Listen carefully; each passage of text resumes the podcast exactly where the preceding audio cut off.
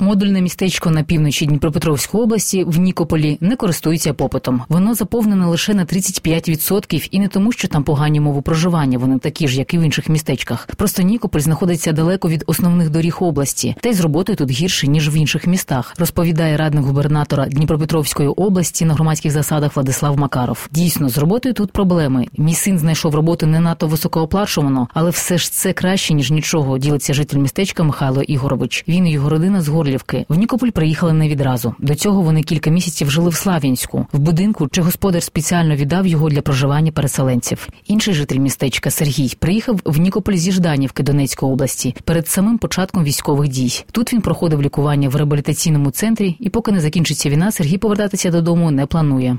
Я уехал, войны еще не было. У нас еще только флаги поменяли на горисполкомах. Я когда приехал сюда, нас было человек 6 или 8. А сейчас уже заселено уже больше там 180. Ну, пока еще общежития не заселенные. Домики вот эти вот, что с детьми, они все заселенные. У містечку в Нікополі ходять чутки, що будуть піднімати вартість проживання, чого не зможуть собі дозволити деякі переселенці. Зараз вони платять 150 гривень з людини на місяць. Чи буде підвищуватися оплата? Цікавляться і в модульному містечку Кам'янське, раніше Дніпродзержинськ. Директор комунального підприємства Готельний комплекс Зоря на його балансі знаходиться містечко. Константин Лисенко зазначив, що місцева влада не розглядає питання про підвищення цін. А вы знаете, звонит мне МЧСовец, полковник с Кривого Рога, говорит, я тут курирую городов. А вы вот собираетесь, не закрываете? Мы нет. Говорит, сейчас обзваниваем, а как бы эту программу, может и будем сворачивать. Ну вот, да, город не выделил. Как дальше быть? Либо закрывать, никто их не закроет, количество людей, вы же видите, этим. И дальше куда их девать? Поэтому тут либо повышать стоимость проживания, но лучше не дергать пока жильцов какими-то лишними доплатами. Будем выходить на эти позиции.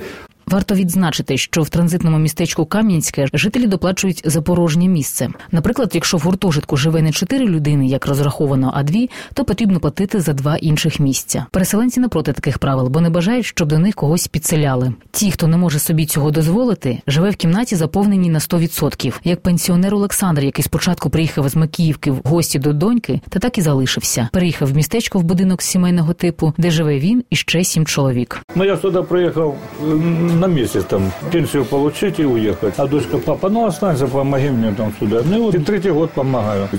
Чем я занимаюсь? Ну как чем? Спортом занимаемся. Ребята ходят на теннис. Шахматы есть, нарды есть, книги есть. Ну так, время, как говорят, пенсионеры убиваем. Походим по этому, по переулкам походим туда-сюда. Ну, жизнь продолжается. Підвищення оплати не вирішить основне питання, як забезпечити переселенців житлом, зазначає радник губернатора Дніпропетровської області на громадських засадах Владислав Макаров. За його словами, зараз це основна причина того, що працездатні переселенці повертаються назад в свої міста.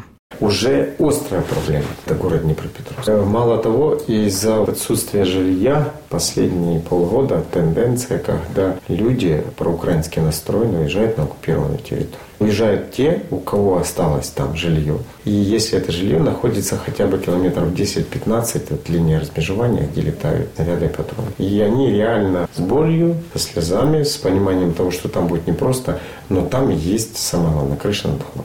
Но в Днепропетровске минимальная стоимость проживания – это 3000 гривен, это сарай.